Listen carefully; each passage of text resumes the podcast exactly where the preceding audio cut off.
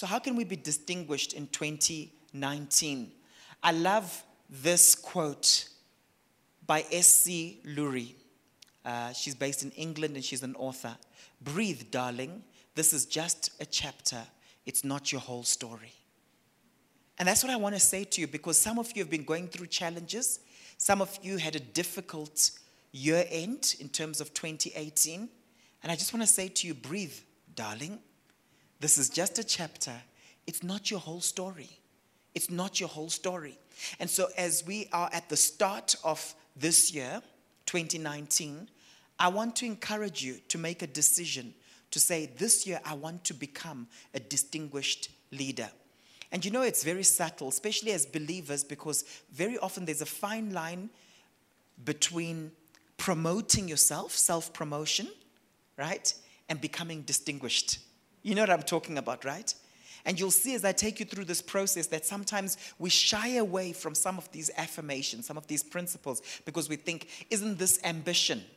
Isn't the, aren't I being ambitious? Let me just say something up front. There's nothing wrong with ambition. Ambition is the desire to achieve. What the Bible speaks against is selfish ambition. When you want to achieve greatness, but it's for yourself as an end. Does that make sense? Okay? I want to be famous. I want to be well known around the world, right? But not for myself, not for my ego. It's because I believe in what I carry and I want other people to know it. Okay? So, this is the first affirmation of a distinguished leader. And for those of you who are here for the first time, you will get the material, okay? The PDFs we'll make available on the website also, all right? Um, if you haven't joined the Meet group, just write down your name and your phone number, and I'll also add you to the WhatsApp group, okay, so that you're part of it, and we'll make it available there too. This is the first affirmation. I have a code of behavior for most of my interactions and dealings. A lot of people fail in leadership and they fail as leaders because they don't have a code. They wait for a code of conduct from their organization, but they themselves don't have a code. It's important to have your own code, in other words, your own standards. I remember an uncle of mine, my uncle Edward, he once said, The reason why a lot of people fall into all sorts of dodgy stuff, all sorts of sin, very often is because they haven't pre decided not to. You see? So they float around without any standards and then they compromise because they haven't pre decided not to. And so, do you have a code of behavior? For example, those of you in business, do you have a code with regards to who you'll do business with, who you won't do business with? I was helping someone who's wanting to transition from the corporate world into entrepreneurship. And I was sitting down with them and I, I literally gave them a number of questions to ask. In fact, it was a telephonic coaching session. And one of the things I just said was, you need from the get go to be very clear about your values, who you're going to do business with and who you're not going to do business with. Which companies are you going to deal with? Which companies are you not going to deal with? Because at the start of a business, it's easy to compromise just because you want to make money.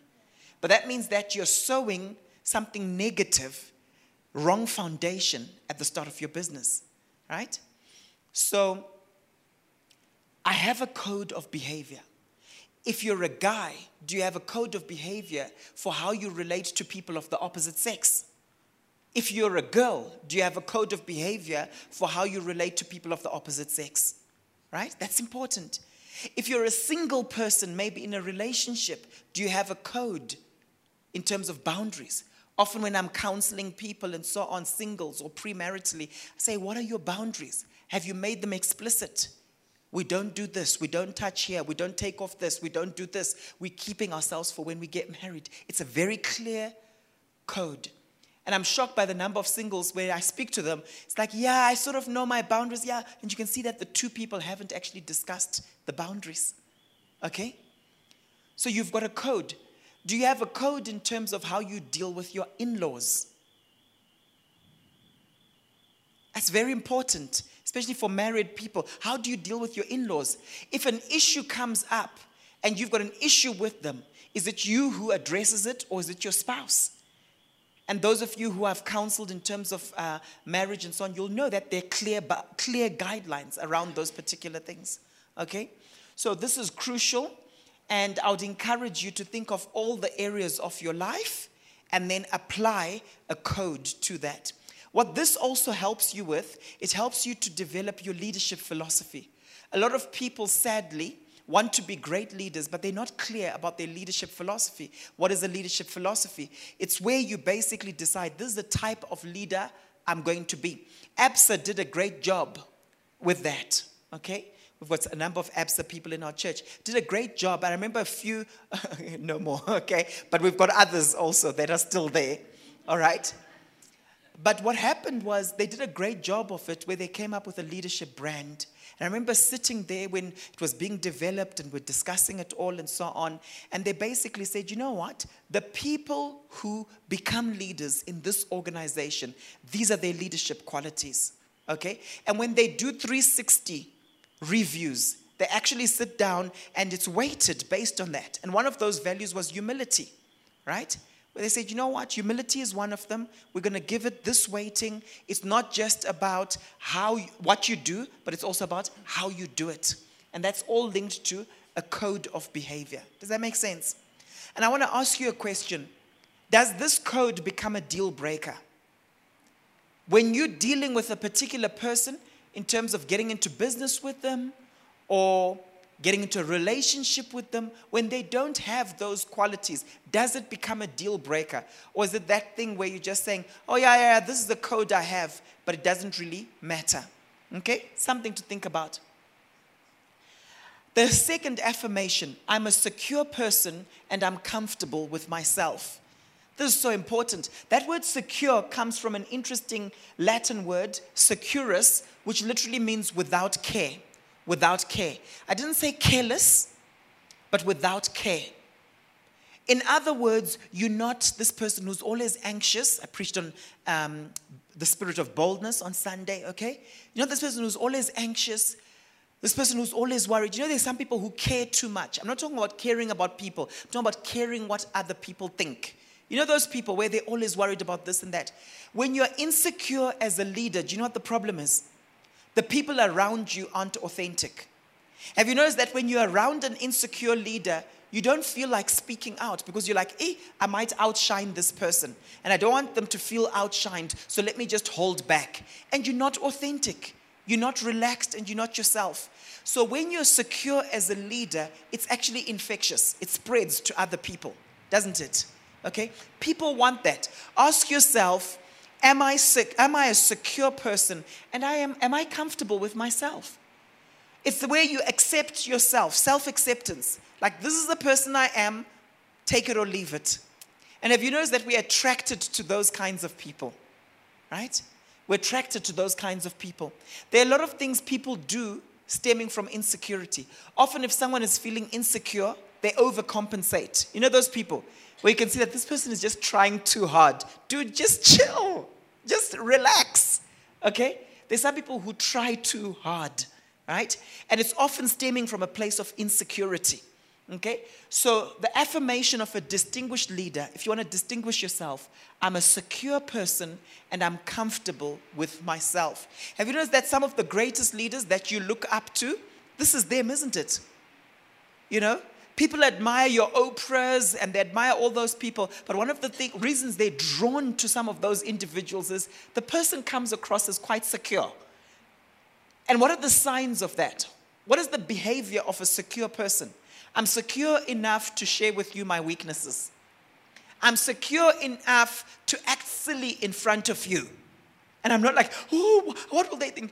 I'm secure enough to not always have to wear a three piece suit in front of you. Have you noticed that those people who are very wealthy and they're quite secure about that and they're not trying to show off their money and all of that kind of thing, they'll walk through into a bank with their slippers.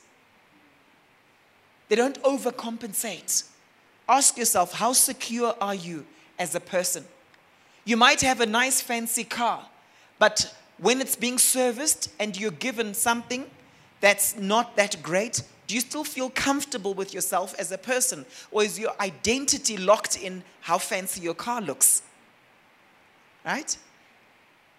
The third affirmation of a distinguished leader is I like who I'm becoming. This is one of the common coaching questions I like to ask people when I'm coaching them. I say to them, Do you like who you're becoming? And you know what? I'm surprised how many people will say, No, Paul, I don't.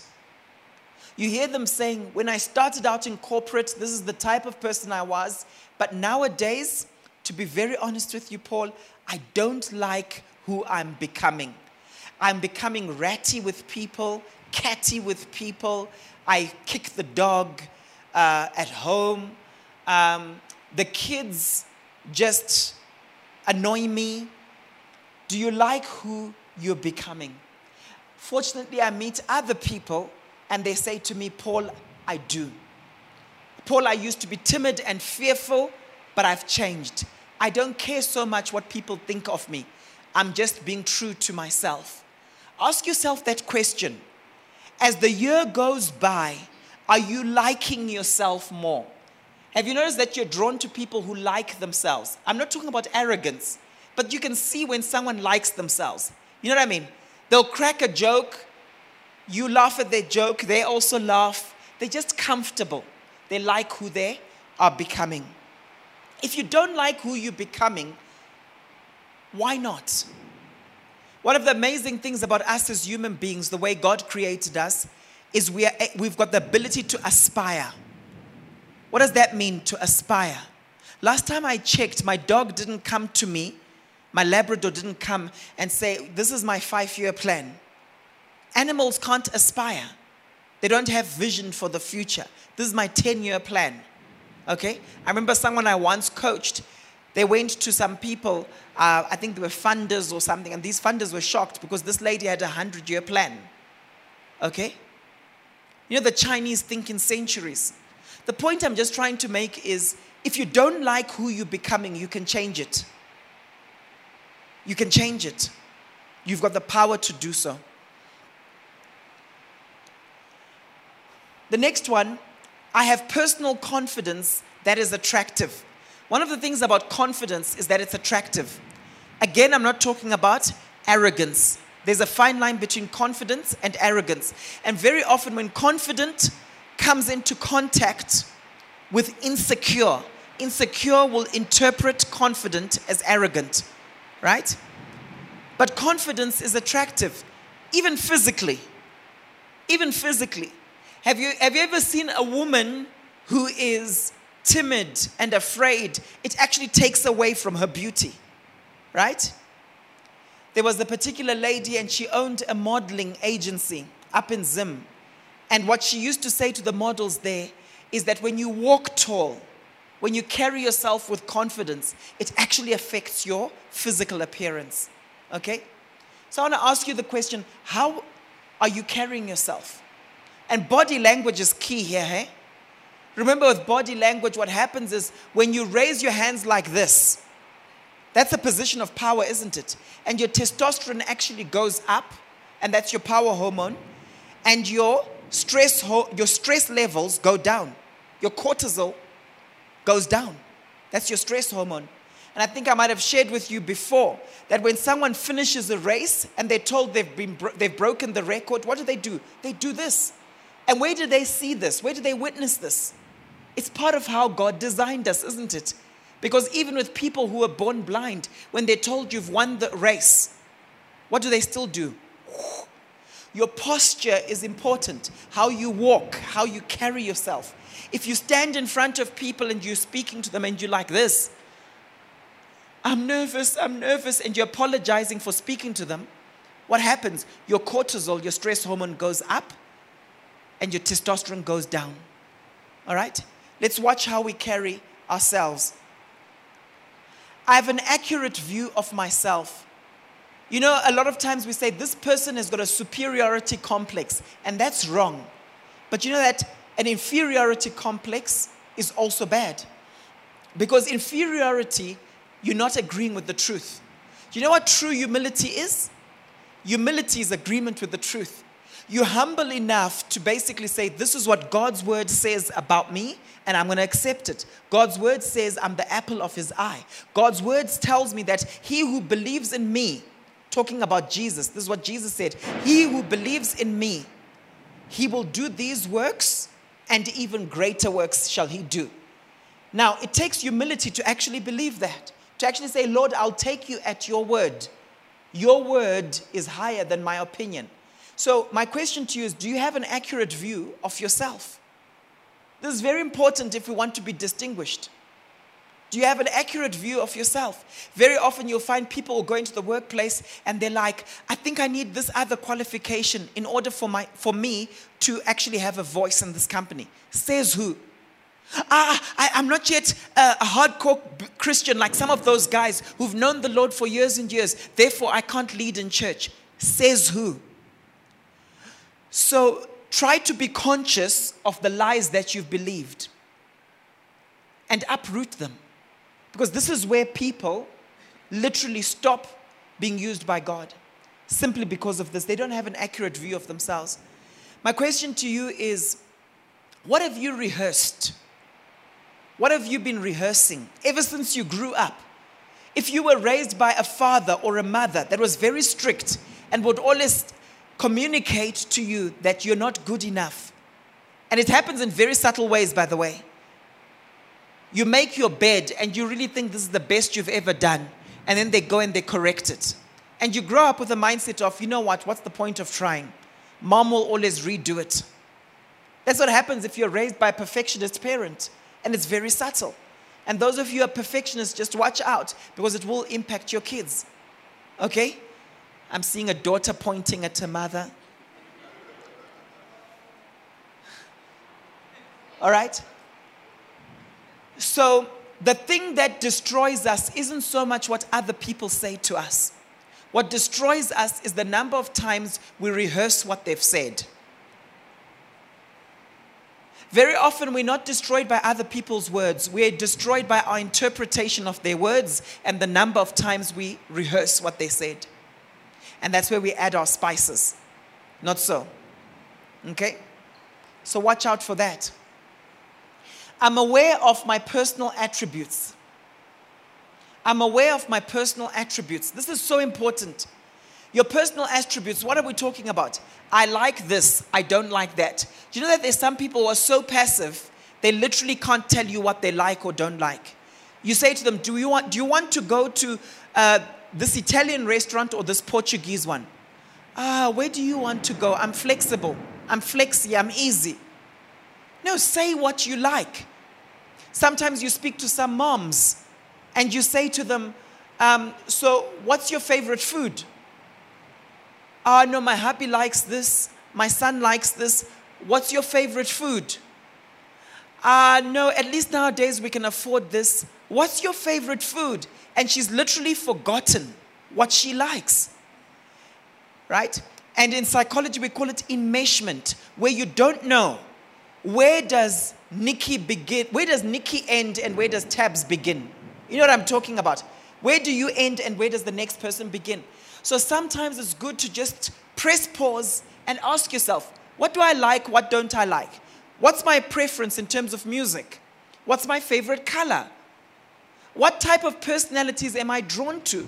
Which personalities do I struggle with? To be a distinguished person, to be a person that stands out, you must be able to shine. And the only way you can shine is when you allow the unique design, the way you were carefully thought out by God, because that's what the Bible says, doesn't it? I was fearfully and wonderfully made in the book of Psalms. That word fearfully is the word carefully, with great care. It wasn't random. That's the problem with people who believe in the Big Bang and that, you know, things just, just happened randomly. How can we have so much order in the universe stemming from a big bang? It doesn't make sense. The way things work in life, you know, there's natural entropy, isn't there? Things generally erode.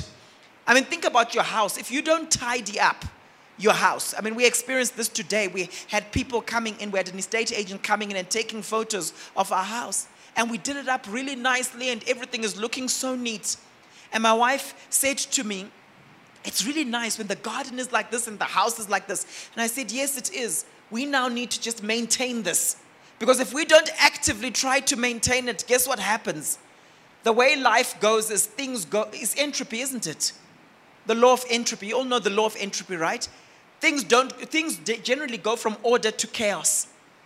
So when people talk about, oh, the Big Bang, how can we have so much order in the universe that started from chaos? It doesn't work that way, right? There must have been a mastermind behind it, the living God, right? And what I've found is that if you're not intentional about living by design and not by default, you will naturally gravitate towards default and chaos. Does that make sense? We have to live life with intentionality. Okay? I'm very I'm very clear about how I want to use each day. All right? I'm very clear. I like to chunk my time and make sure that each segment is God honoring, each segment. Because if I don't have a plan for it, even if it's planning to rest, the default is I won't be God honoring in my use of time. I'll just waste it. Okay? I'm aware of the value that I bring to my organization and my team. Business is about commanding value. Business is about commanding value. And it's important to be aware of the value that you add. Okay? So that when you walk into a room, you know, for example, if I know that I'm a friendly person, when I walk into a room, I'm thinking, the value I bring is if someone is feeling lonely, I will lighten the mood, right? If I know that the value I bring to a team is my sense of humor, I'll go in and I will add value with that particular strength. When you're not conscious of the value that you bring, when you're not conscious of your strengths, guess what happens? It's what we call a hidden treasure. And you end up not using those strengths. So, again, ask yourself what's the value I bring? And let me tell you something the value you bring is not limited to just your areas of strength. And don't regurgitate your job description. Sometimes the value that you bring is very subtle you hear people, when I ask them this question, they'll say things like, you know what? The value I bring to my team is I've got a calming effect on everyone. The people tend to get very stressed out, but I just calm them, right? The value I bring to my team is my analytical skills. I just see things, Paul, and I can analyze them to the T. The value I bring to my team is I'm positive as a person. When, they, when you have people being negative, I just say, but why not? right? And it energizes the team. What's the value you bring to your team? What's the value you bring? Adelia, I know with you, you're a, you're a do it now person. Let's, let's have it happen. Why do we need to dilly dally? Let's make it happen. Okay? It's the value you bring to teams you're involved in. Okay?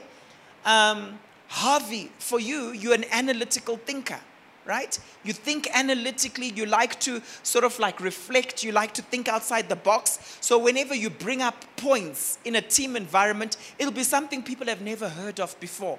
You know, you don't like to just say the normal thing, you know, you're a thinker. That's what you bring, right? It's a value you bring. Um, Sipo, if I think of you in terms of the church context, etc., your passion for prayer, your passion for fasting, your uh, how you are with people, your humility, and so on, is something you bring. You add value. Nikki, your passion, it just oozes out. You know that WhatsApp group, the social media. It's like, way, yes, you know. If people are following your leadership, they're not afraid of sharing an idea because they know it's not going to be squashed. Okay, you've just got a way in which you kind of just make everyone feel included and so on. This is what you guys bring. Does that make sense? Okay?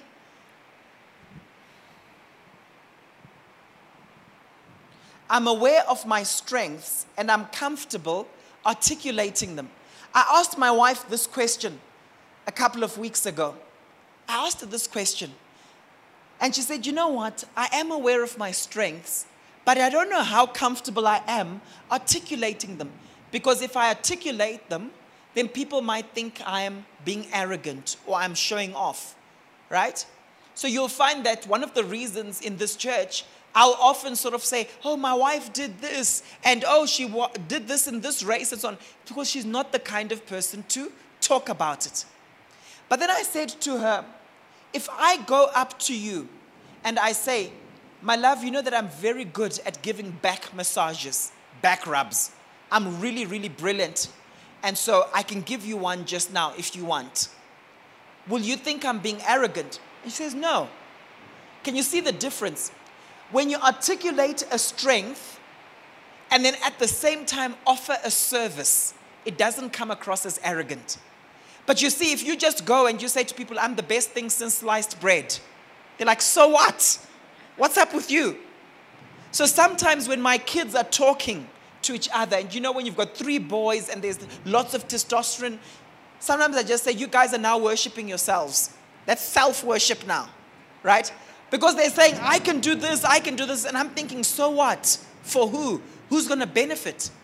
That's why when you're building your brand, building a personal brand, a strong personal brand, you have to answer the question what's in it for me? Because I'm listening to you and you're telling me this is my brand, right? I want to know what's in it for me. If you say to me, Paul, what do you do? You know what I say?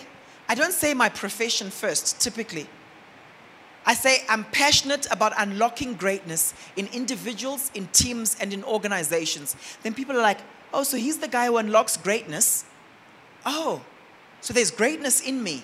Let me hook up with him so that the greatness is unlocked. I'm, sh- I'm articulating how I can serve you with the strength of mine. Does that make sense? All right? So I'm aware of my strengths and I'm comfortable articulating them.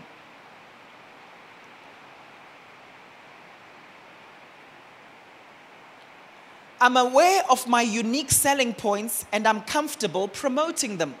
Now, this is slightly different. It's not the same as the strength, it's where you stand out. And that's why when you operate in different teams, this is so important. Because I might be strong in one environment because of the weaknesses around me. So, in that environment, I've got unique selling points. But when I'm functioning in another team, those things that were strengths in one team, they're not a strength in the other team because these people are already strong in that area.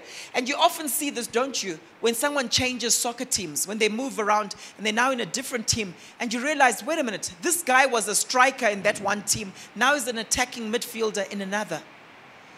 Powerful homework for you is to reflect on the different teams that you function in. You see, in the past, there was a command control type of leadership style. You had one boss and you had one team. This is my team. This is my boss. And in countries like this one, South Africa and France, people are used to that. But if you look at the way the world is going today, if you look at places like the United States and so on, you'll find we have matrix systems in our organizations, don't we? So there's so many dotted lines. And this thing of saying, like, ah, no, I don't report to you, so you can't tell me what to do. I just report to this one. That day is over right? Even in the church setting, not so. Even in the church setting and so on, some of you, you'll feel like, yeah, but I need to talk to, to Paul about this. But then I also need to liaise with this person and check in with them. And then I also need to touch base with this person. And then my husband needs to be informed because he's the one who's going to release me to do this. Does that make sense? Okay? So again, you look at someone like Nikki, very involved in social media. I, will, I, I know when Nikki is available to, to speak because she, that's when I'm seeing like the WhatsApps are going around. And she'll send something to the social media one. Then she'll send something to my wife. Can you check concerning this and this and this? Then I'm getting something else. It's a dotted line situation, right? And because of that, we are operating in multiple teams. Are you aware of your unique selling points in each of those teams? And you know what the interesting thing is? Many people have believed the lie that they've got nothing unique, that there's nothing unique about them. That's a lie. That's a lie. You know that it's been found that every single human being has about 700 skills, like just different skills, things they can actually do. About 700 or so. We've got lots of skills, right? We've got lots of skills. I can tell you right now, there's certain things where you're the only one with that skill here in this room where there's no one else that can do what you can do in the way that you do it. You see, some people might think reading is a skill. But let's go in depth. How fast can you read? how quick can you integrate that information and put it in writing and email it straight away? Can you see the different skill sets that are there? So don't just think reading, think reading and retention. Some of you are brilliant at this. Some of you, you will read a story and you'll be able to articulate it. I don't know if you've noticed, like when my wife is preaching from time to time, she does something that I don't do as well as she does. She can, she can literally, and that's, that's one of the reasons she can preach shorter than me, is because she will take a narrative in terms of David and King David and what's happened in Chronicles and so on, and she'll literally summarize it. I don't know if you've noticed. She'll summarize it and so on. Where some of us have to go to the passage and say, This happened, and then this happened, and then let's unpack what actually happened. Okay? So, those are skill sets associated with just reading. They're also skill sets associated with speaking. I'm trying to show you unique selling points that you might have. Some of you are brilliant storytellers. You're very good at telling stories. Do you know what the difference is between someone who's a good storyteller and someone who isn't? Very often, those people who are good storytellers, they've given themselves permission to share their stories. They believe that their story is worth telling. Some of you, and I've spoken to many of you one on one, you've got amazing stories, but you don't believe in the uniqueness of your story, and you don't believe that your story is worth telling. Have you noticed that the person with the greatest influence in a room very often is the person who's sharing stories? Think of those social environments. It's the storyteller. Very often, when you're preaching or teaching and you've got an illustration to back up your point, that illustration is actually a story, isn't it? It's just a short story. One of the topics I teach on is, is presentation skills, but one of the subtopics is the power of storytelling when you give presentations. So I teach corporate people how to bring in their story. Does that make sense? How do you bring your story into numbers, for example? When you're skilled in those things, it becomes that unique X factor thing that you've got that takes you places. It takes you places. What's unique about you? What's unique about you? I'm aware of my limitations and I can articulate them. One of the saddest things is when you meet someone who can't share a weakness. You know those people who are super defensive and literally they can't share weakness.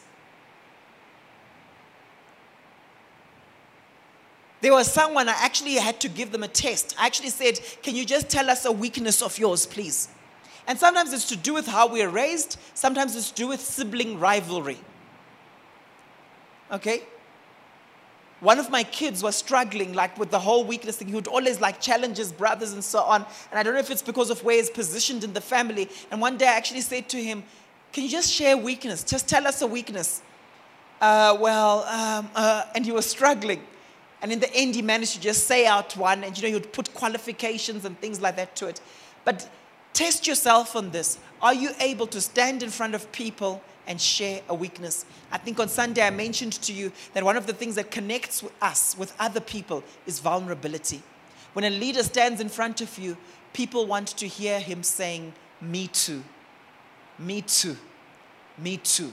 Not, I'm perfect, I'm perfect, I'm perfect. Think of the person you like the most in your organization.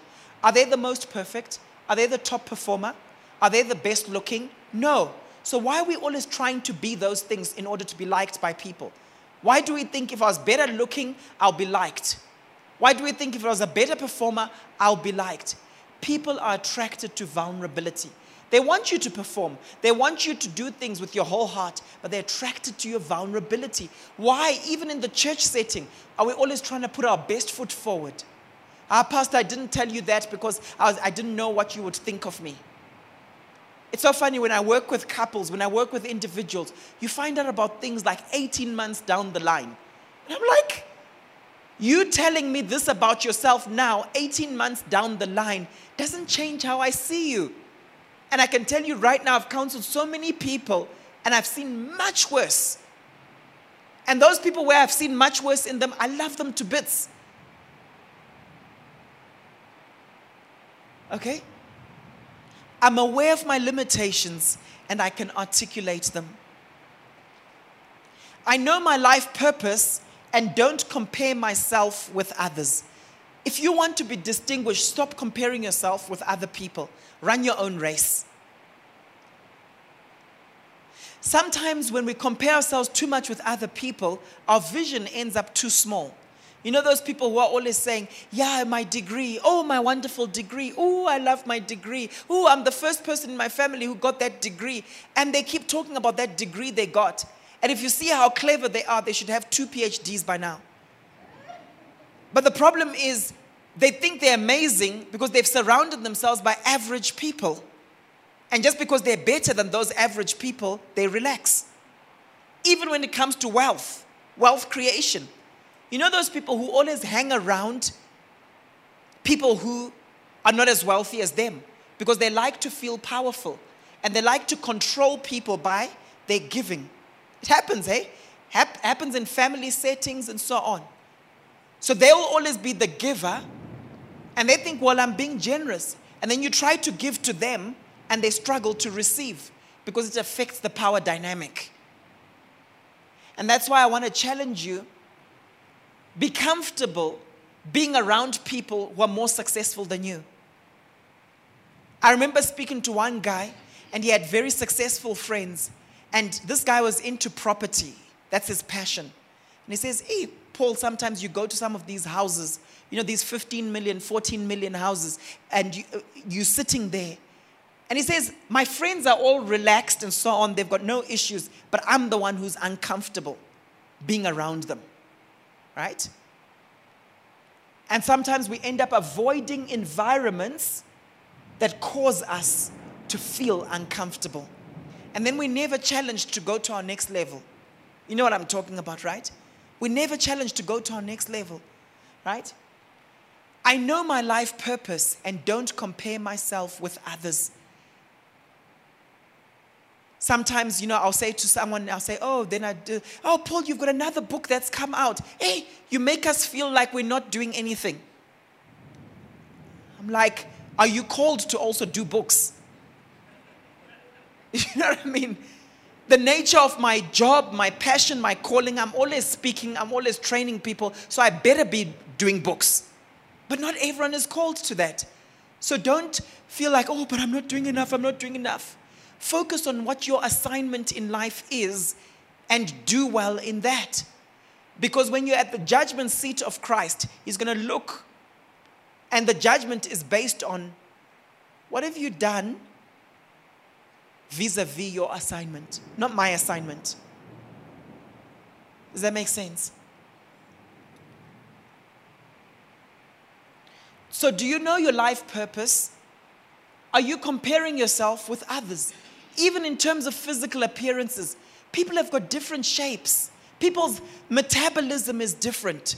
You can't walk into a room and keep thinking, oh, I wish I had a body like hers. There's some people I know, uh, you know, who eat a lot and unhealthy, but somehow, I don't know if they've got worms or something, they just don't put on weight. That's, that's how God made them. Now, obviously, where we can take responsibility, yes, we must be healthy people. But don't keep comparing yourself. You see people using skin lighteners, using. I'm like, what's up with that?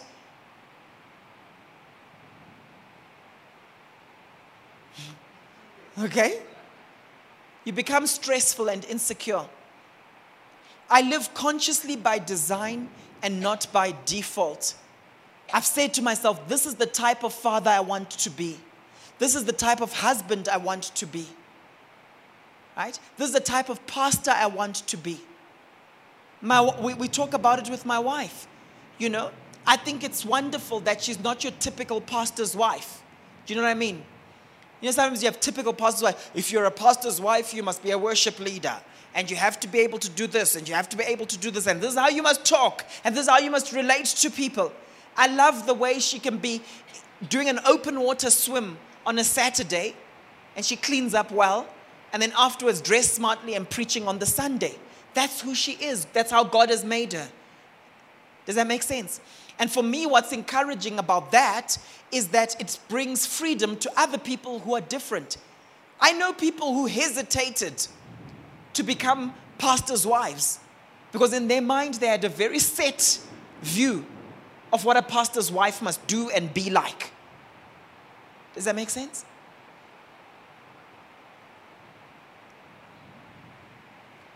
Others describe me as very good at what I do. Now, this is important. We have to sharpen our saw. What do I mean by sharpening your saw? Remember Stephen Covey? Sharpening your saw. In other words, getting better. In what areas do you feel you're naturally gifted? What would happen if you train further in those areas? You might be saying to yourself, This year I want to sharpen myself in the area of leadership. So I'm going to read leadership books. This year I want to sharpen myself in terms of my deportment, how I carry myself, how I dress. You can sharpen yourself. And people can say, wow, you're so good. The way you do your makeup, the way you do. I'm trying to give you extreme examples, different examples. How can you improve?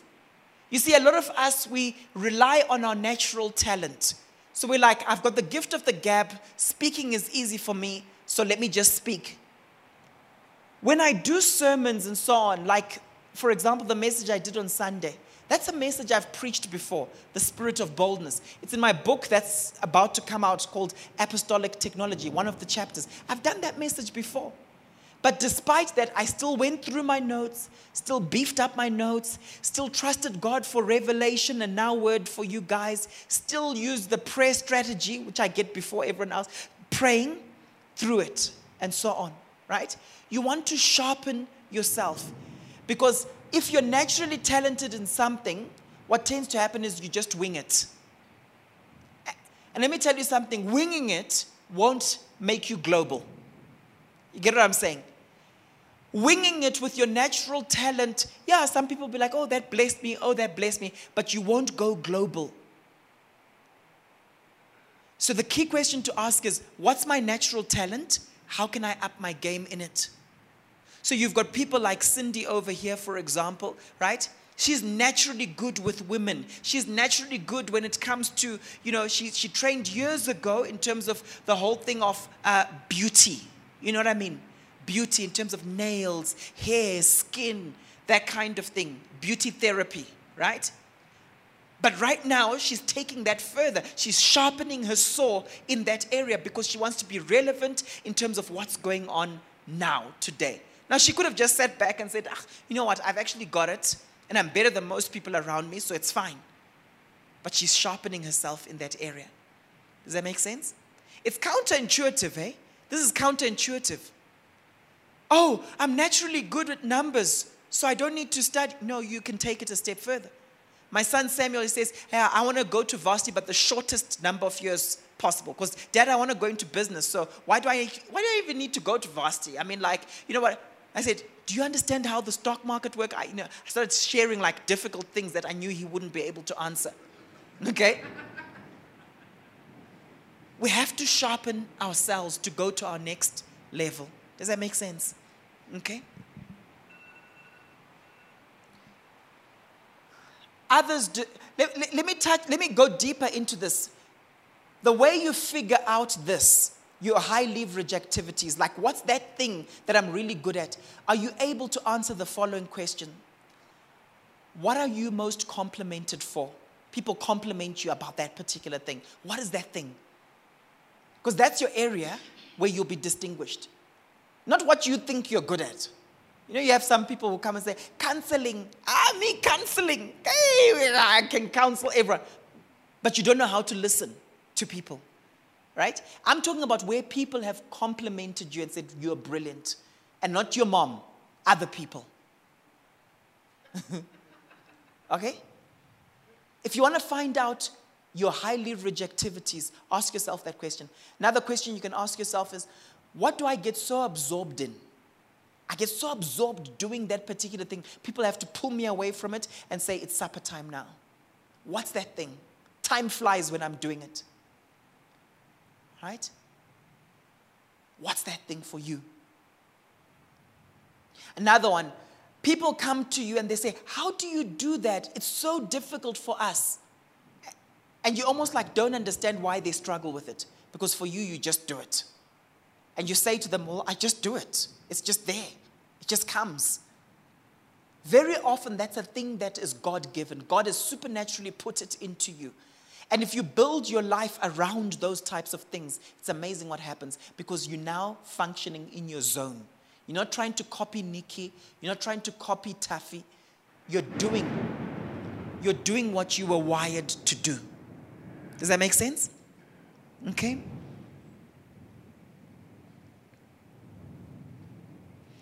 Others describe me as a knowledgeable individual. If you want to be distinguished, you're going to be distinguished very often based on your knowledge. And knowledge is something that anyone can acquire. Leaders are readers, as Pastor Taffy was saying on Sunday, right? Leaders are readers. There are a lot of people who've got this skill. It's the art of influencing people with your knowledge. Some people do it so well in conversations. They're always just reeling out stats and facts. And you're glued listening, and you're like, hey, how does this person always know the latest fact about this, the latest fact about that? So maybe your thing is cooking or baking. And you can influence people and become distinguished because you're always on top of your game in terms of knowledge. In what area are people coming to you asking questions? One of the things, my, my, my wife did her master's in pharmacy and she focused on St. John's wort. And she did some research around St. John's wort in terms of um, the active ingredients. And she found that in the different batches, right, of St. John's wort, there were different active ingredients, you know, in terms of the amounts right? You know how with most medicines, those of you in the pharmaceutical industry know what I'm talking about. You have to take your things through the Medicines Control Authority and so on, right? The pharmaceutical councils, etc., right? To make sure that when, when you've got some Panado, right? And you say, I've, these, it's 500 milligrams of Panado. In the next batch, it's got exactly the same active ingredients. You understand what I'm saying? Now, with a lot of complementary medicines, there isn't that consistency. So you take something and it impacts you in one way, then you take something else, the same thing, the same amount the next day, and it has a different impact. Does that, am I making sense? Okay? And there was a season in my wife's life where people just kept on coming and asking her questions about all sorts of things. Now, she had studied a fair amount around what's biblical and what's not biblical, right? So people would say, What's your view of acu- acupuncture? What's your view of homeo- homeopathy? What's your view of this? What's your view of this? And she would answer questions from a biblical Christian perspective. And I remember saying to her, You know what? When many people keep asking you the same questions, it's indicative of what you must study further. Does that make sense? Because more people are going to come and ask you the same questions. And you want to be sharp, you want to be clued up. So, my question to you is what do people come to you for advice? For what do people come to you for advice? And do you just wing it? Or do you say, mm, I must up my game in this area? Does that make sense? Okay. I feel confident as I go about my daily work. I feel confident as I go about my daily work. This is important. And the moment you're not feeling confident, ask yourself is it because you haven't prepared well? Is it because you're not doing what God has assigned you to do? Is it because there's someone who's intimidating you? Can you see that this is a very powerful affirmation at the start of a day? To basically start off your day saying, I feel confident as I go about my daily work. What is the thing that robs you of your confidence? Some of you are leading in this church, for example, and there's some days where you're on a high and you feel confident. There are the days, just after a meeting with someone, you begin to worry and you, you're thrown by it. And you're thinking to yourself, like, ah, maybe I was mistaken here. Maybe I made a mistake. Maybe I shouldn't be in charge of this area. Just be careful of those mind games, eh? I see it happening, and often it's a test for you, right? So ask yourself is my lack of confidence coming from something outside of myself? Is my lack of confidence coming because I didn't prepare enough for the particular thing? Where is it coming from? Or is it literally voices I'm hearing? Think about that. I don't give up easily. The people who succeed as leaders are strong when it comes to resilience. They're very strong when it comes to resilience. What is resilience? Resilience is the ability to bounce back. And it's how quick you bounce back. Some people say, Paul, Paul, I bounced back after that setback. Yeah, but that was nine months later. You know, it's business at the speed of thought. We can't afford to be these people where we are super sensitive to everything. Oh, she didn't greet me. Oh, she looked at me funny. And literally takes you three months to recover from that. If you're the kind of person who's so sensitive when it comes to those kinds of things, it means that you need emotional healing. Because I'm telling you, the enemy uses that. The enemy will use that where literally you get derailed from your calling. Okay? So, do you give up easily? Think back last year. Were there certain things you were so excited about where you, are, you want to achieve this, you want to achieve that? But just by one comment from someone, you give up. Maybe it's your boss, maybe it's even your spouse. You give up. Maybe it's people who've known your past and your past mistakes. And they say, Hey, we were surprised. We saw you going to church. And we, we, we, we saw that thing and you shared a testimony in church. You! but we know you. Or we knows you. Say we knows you. Say we knows you. Say we knows you. Depending, depending on where you're from, okay? But here's the thing I don't give up easily. I don't give up easily. Do you know that it's been found, people who are in the retail industry when it comes to restaurants and that kind of thing, that it only works out on average on the seventh try? So a lot of the restaurants we're seeing surviving in these malls where we go to, it's not because they're the best, it's because the leaders, the entrepreneurs were resilient. They didn't give up. Other people, they can't pay rent. So then they quit. They say, This entrepreneurship thing isn't for me. Instead of looking for a cheaper shopping center to function in. Okay? Think about it. A, a lot of businesses are folding. That's why you say to your friend, let's meet at the mall. Where? Ah, first floor at such and such a restaurant, Mimmos. Then you go there and you're confused. You feel like you're lost. But Mimmos was here, closed down. The guys didn't survive. There was a guy in one of the malls around here, Mimmos guy, and he shared with someone, with a, with a, a common friend, shared just how many pizzas he has to sell just to be able to pay his rent and stuff and so on. You know, it's not easy for them. The guys who survive, they're the resilient ones. Some of us, we're resilient. When we started out in business and so on, there's certain things that wouldn't work, but we just push through. Right now, when it comes to my books and so on, I, I like my books and I'm going to keep writing because it's an assignment that God has given me. And some of the people who've read them, who've taken time to read them, they say, This was life changing. This just, just, oh, it was so amazing. It should been made into a devotional. So I'm going to keep doing it. Are they bestsellers yet? No, they're not. Is it expensive printing them and paying designers, editors, etc.? Yes, it is. Am I going to stop doing it? No, I'm not. Why? Because at some point the thing is going to explode and it's going to go viral. Other people would have given up. Other people would have second guessed themselves and started saying, hey, maybe this isn't for me. Hey, this costs a lot. Hey, I thought I would sell more by now. Hey, I thought Amazon would just take off and millions of copies would be sold. What I've learned in life is very often God tests us. Why are you doing this? What's the motivation? When you're making lots of money, it's easy to do stuff, eh? And sometimes you end up doing things for commercial reasons. You see? But when you're not making any money, you stay true to your assignment that I'm going to do it anyway. And then when you start making money, you've got the character to contain it. Does that make sense? Okay? It's not easy. Others are inspired by how I live my life. Remember, we're not saying by what you say, but how you live your life.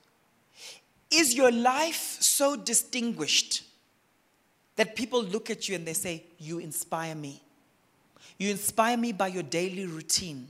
You inspire me by how you are with your wife.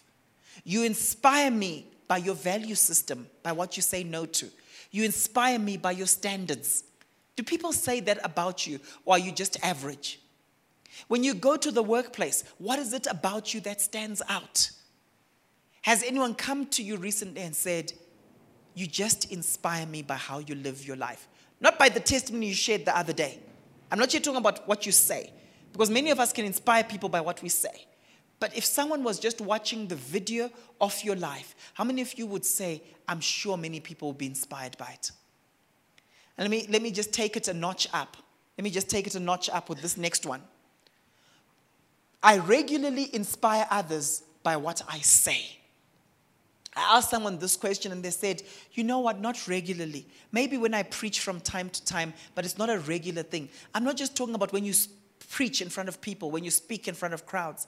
I'm talking about inspiring people just by the daily conversations that you have, one on one, by what you say, because you've got a story. I want to encourage you have about 15 stories 15 stories that you just carry around with you and keep telling people those stories to inspire them. I met someone recently, I, was, I had a coaching session with them, and this person shared with me their story. And they said, Paul, you know what happened to me? When I was about 23, the person is about 34 now. When I was about 23 years of age, my family, she had just finished varsity, somewhere there. Family traveled down to Durban. On their way back, they were involved in an accident. I'm not going to go into the details of the accident. But she, she, she pretty much lost most of her family mom, dad. It was the dad's birthday, by the way. Mom, dad, brother, cousin, the helper. The only person that survived, there were six of them in the car. The only person that survived was a younger brother who then in the process lost an eye. He was flung out the windscreen and so on. She was sharing with me the story. A few years later, the husband was cheating on her. They got divorced. But she was sharing with me. So I said, You know what? This is inspiring.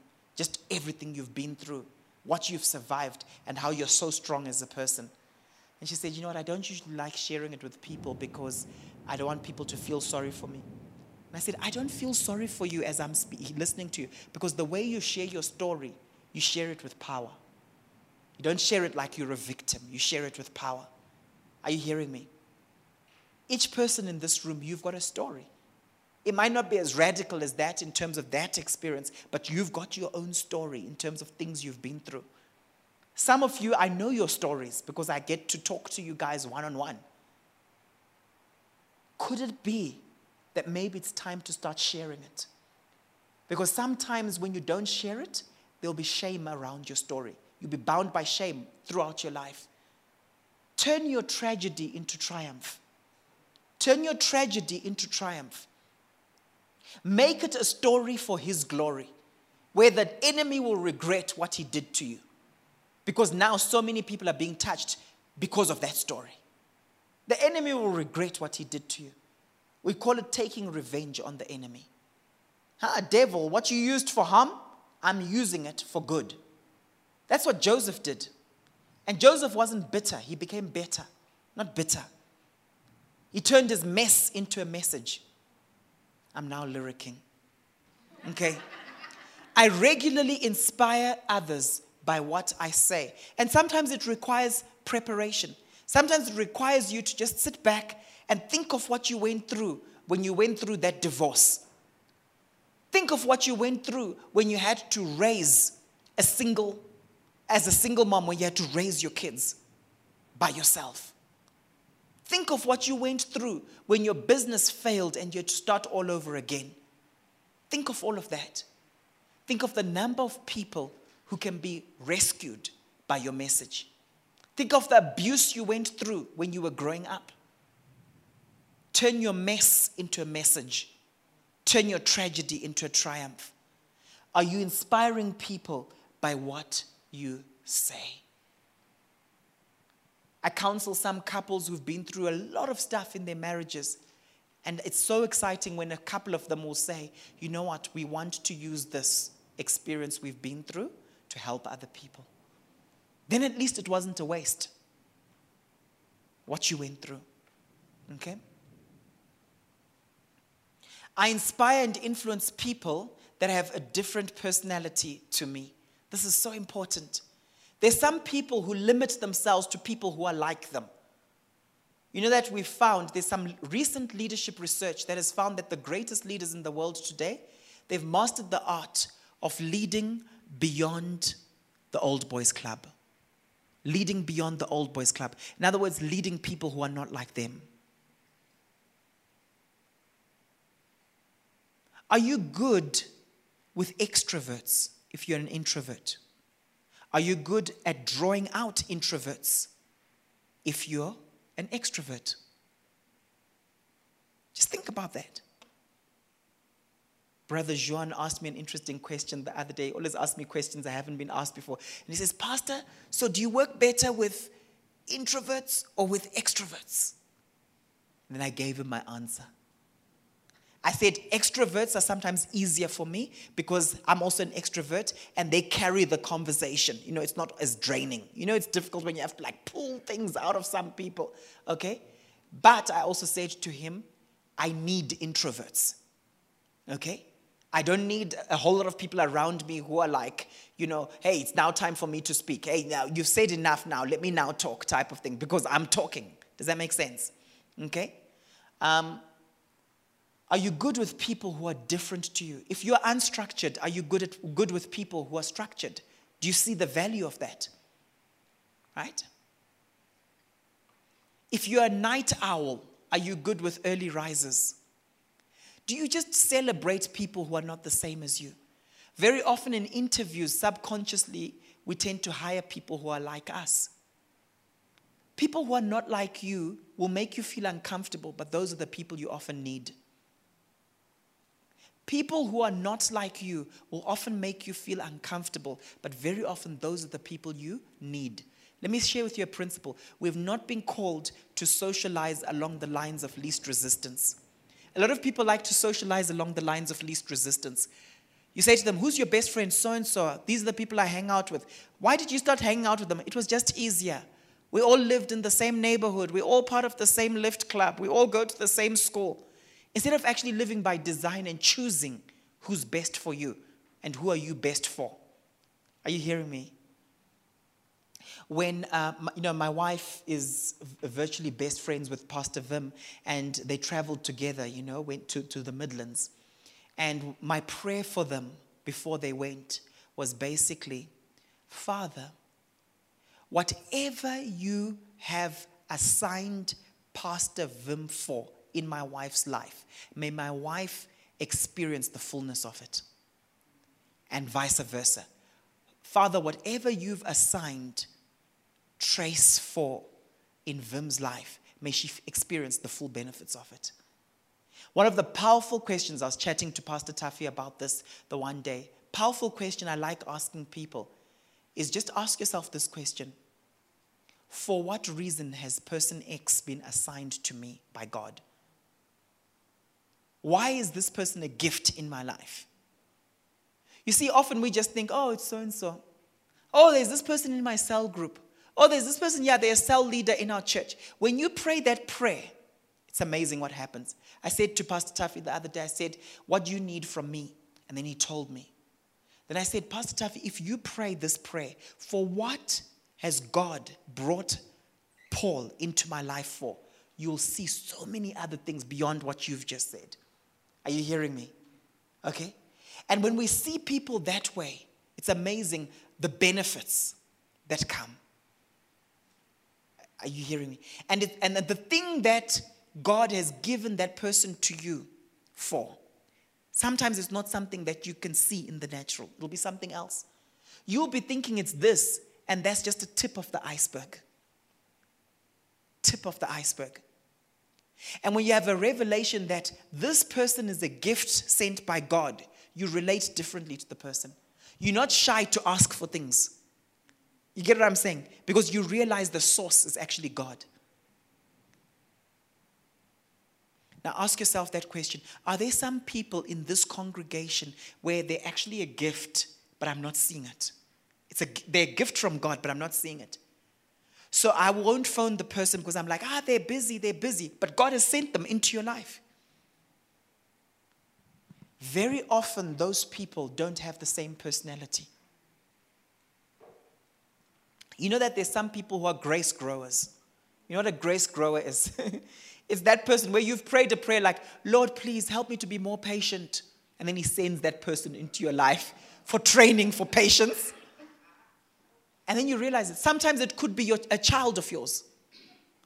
Oh, this is why God has put this person in my life, just, just to make me more flexible.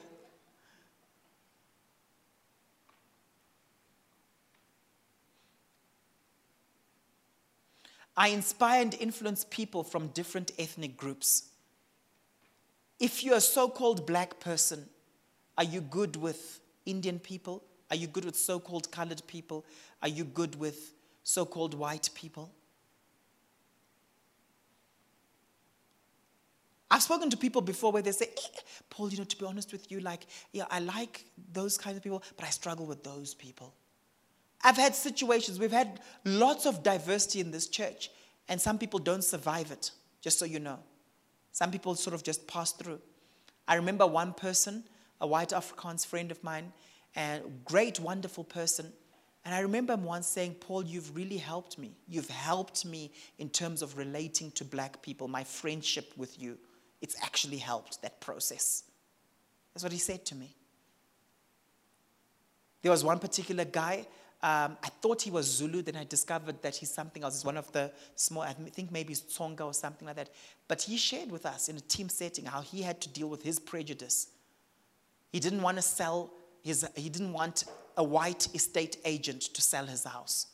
He was looking for a black one and he was struggling to find a good black one around or something like that. And, and he said, Let me just give this white guy a chance. Within a couple of days, the house was sold and it was a good deal. It helped him in dealing with that prejudice that he had. Where he said, I had this mindset that white, white people will crook you. They want something from you. They'll trick you or something. That was his, his, his prejudice. And he saw it as prejudice. Are you good with people from different ethnic groups? And what I've noticed in this country, and my book on diversity, a biblical view of diversity, is also about to come out. What I've noticed in this country is it's not the PC thing to say. To say, you know, I struggle with the way those black people are loud and it's like they're screaming and shouting and so on, but we hear. They can't just talk to each other. I struggle with the way those white people do this. I struggle with the way. Let's talk openly about these things so that we become better leaders. I don't want to just lead people who look like me. Otherwise, I'll limit my leadership. I want to be able to relate to people across the board. I've noticed with a number of people, they don't know how to just literally click with different people. They literally can't adjust. You know what I'm talking about, right? They literally can't adjust. And I say to them, Do you want to make your business go global? The rest of the world isn't your, from your tribe. So learn to adapt what we call cultural agility. Oh, how do you guys function here? And then learn people. Try to understand, like, oh, this is why they do this. Spend some time just looking and listening instead of being quick to judge. Does that make sense? Okay? I inspire and influence people who have a different professional background to me. There's some people who are accountants and they can only relate to other accountants and they can only talk accounting language. Not you, Tendai, not you. Okay? I could see Tendai has got this nervous look on his face, like, ah! But they're, they're, they're like that. I remember one particular CA saying to me, Yeah, you know, because the, the, other guys aren't CAs, so they don't really understand this, but at least with the CAs, it's easier, Paul, and so on. And I'm saying, Well, learn to influence people who aren't CAs. I remember one CFO saying, Yeah, but the non degreed people, you know, Paul, we're dealing with non degreed people here, so there are a lot of people who are very smart but don't have degrees. It was just the circumstance, the situation. Okay? What I like about countries like Australia, they've got double degrees there. You can do a BCom in pharmacy. Okay, double degrees. And in real life, that's often what you need. When I've coached people in the pharmaceutical world, you hear them saying, Yeah, I did a BSc in microbiology, Paul, but I'm now doing my MBA, because that's what they actually need at work. Okay? So it's good to be broad, it's good to be able to understand different areas where, yes, you studied engineering, but you read books on emotional intelligence. I remember challenging some people from Murray and Roberts at the time, and I challenged them and I said, When you guys were studying engineering, how many of you did a course on how to manage corporate politics? No. How many of you deal with that on a day to day basis? Yes. When you guys were studying engineering, how many of you did a course on how to manage my boss? No. How many of you deal with that on a day to day basis? Yes. Lanston studied mining engineering. But very often, when I'm talking to him or coaching him, the input he needs isn't in what he studied. It's around leadership, it's around people, it's around management, it's around people dynamics, emotional issues. Does that make sense? Don't just read in your area of expertise because that's what you feel comfortable doing. Read widely. I inspire and influence people from different ideological backgrounds. Don't be intimidated by people just because the person is an atheist. I still remember the person who was my champion in one of the banks. They would give me lots of business. And they even had to explain. One, one time, they actually said, Guys, it's not like I get a cut from Paul or anything. But this person would literally be my champion, saying, There's this other department that needs your help. There's this other department. There's this other department. But you know what? On multiple counts, ideologically, we were different. Here's me, I'm a pastor, a Bible believing pastor. This person was an atheist. In terms of lifestyle, they were different also. But I was top of their list when it came to this is the person you must use. By the way, this is the same individual you've heard me share before when I was in a, a, particular team session and I prayed and I said, Lord, I want the dominant anointing here to be your Holy Spirit. And this same atheist in that team session was the one who was suggesting that the team starts having prayer meetings, praying together. It's the same individual. And I said, Lord, why is this person suggesting this, but they're an atheist? And the Lord said, Because my anointing was dominant in that room. There are times when you can do that, by the way, where you can actually, yeah, I'll teach that on another day. When what was powerful was this individual gave me authority. This individual said, Today, Paul, I'm not the leader of this team. You're in charge. That's actually what happened. And I'd been in that room and I'd prayed strong prayers beforehand. And that's what actually happened. The anointing of the Holy Spirit in and through me took over and bound any atheistic ideas she might have had to control the meeting. And here's this atheist saying, Guys, seriously, a family that prays together stays together. You guys need to start prayer meetings. People like sharing their personal information with me. How many of you are that kind of person where people just open up to you? I know some of you are like that, right? People just pour out their issues and they overshare. And you feel uncomfortable to a point where you literally want to stop them, saying, You shouldn't be telling me all of this. Now, if you're the kind of person where no one wants to share anything with you, ask yourself, Is there a gap? What is it? Is it because I gossip? Is it because I'm intimidating? Is it because I stop them halfway through and I don't listen? Am I judgmental? Before they've landed their thought, I'm now treating them differently and I'm victimizing them. Ask yourself, why is there no relational trust here? Because I can tell you, if you want to be a distinguished leader, people must feel comfortable opening up to you.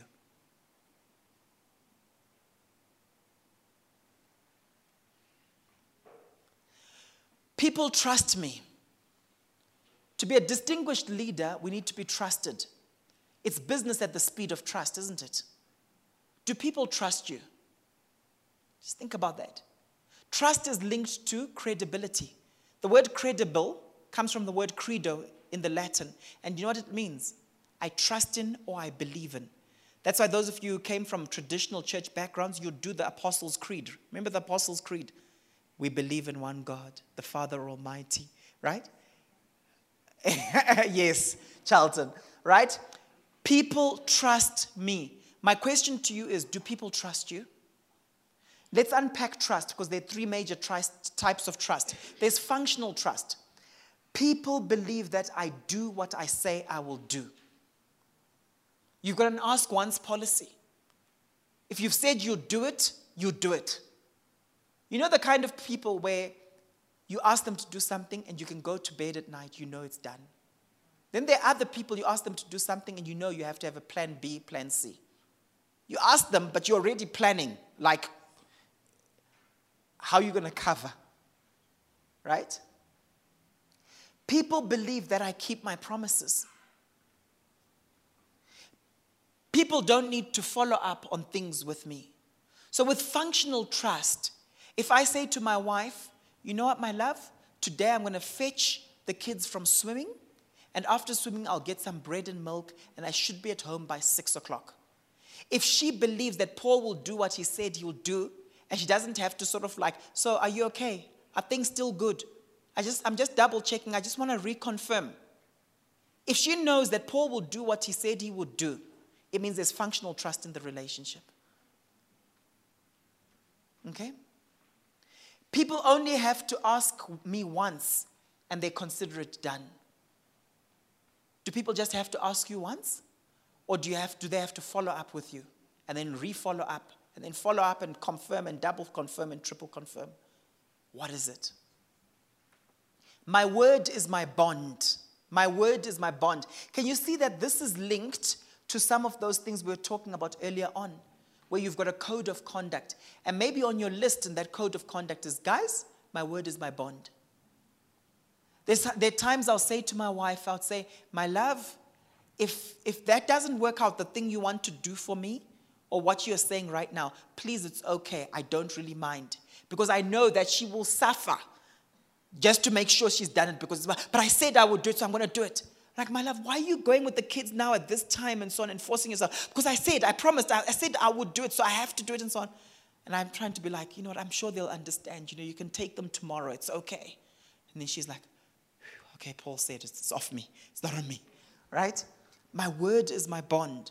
And you know what? The more you do that in your relationships with people, it's amazing. It's amazing how you become more distinguished as a leader.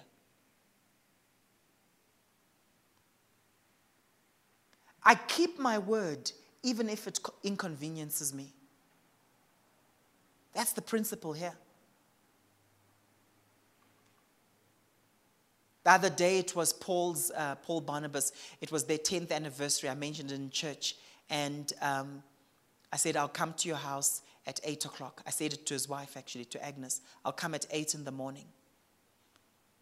He didn't have to send me a message just before, he didn't have to triple check quadruple check are we still on? You know? I know there's some people who like being certain about things, people like John. If I've set up a meeting with John, I know, like, you know, before, I just wanted to check, are we still on? Can you still make, can, can we do He's used to, I think, people dropping him or something like that. You know, I'm like, John, if I've said it's going to happen, it's going to happen. It will happen. If something changes, then we change it. Does that make sense? And that's it. If we do these things, we become distinguished as leaders. And I want to encourage you don't just go off afterwards.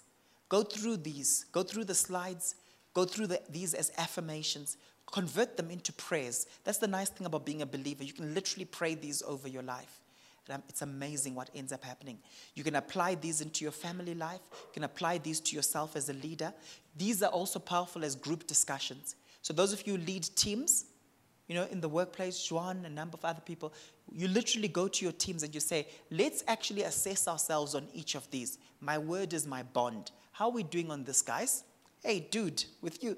And the powerful thing about having discussions like this as conversation starters, it's not personal. Because it's now a general thing. We're saying, hey, this is in the notes. I'm not just bringing it up because I've got an issue with you. It's in the notes. My word is my bond. Let's assess ourselves. Likert scale, 0 to 10. What will you rate yourself? And then someone says, I give myself an 8. Guys, would you also give this guy an eight? Hey, no, dude, we'll give you a four. Why? Behaviorally. The other day, this, the other day, that. And they give you feedback. The team gets stronger. I, am trying to show you different ways of using it. In a family setting, I know Juan calls his family his team, right? In a family setting, you can use this, hey?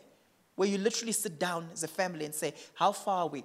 I know with our kids, they'll say, ah, you guys, you say your word is your bond. Yeah, but dad, you guys said that you'll get us this and so on. I said, yeah, but I didn't give you a time frame from it. When we get the money, we'll give you, we'll organize it. But you know, with kids, their time frames are different, eh? guys, thank you so much for coming. God bless you. And may the grace for leading greatly be upon you. Amen. Thank you.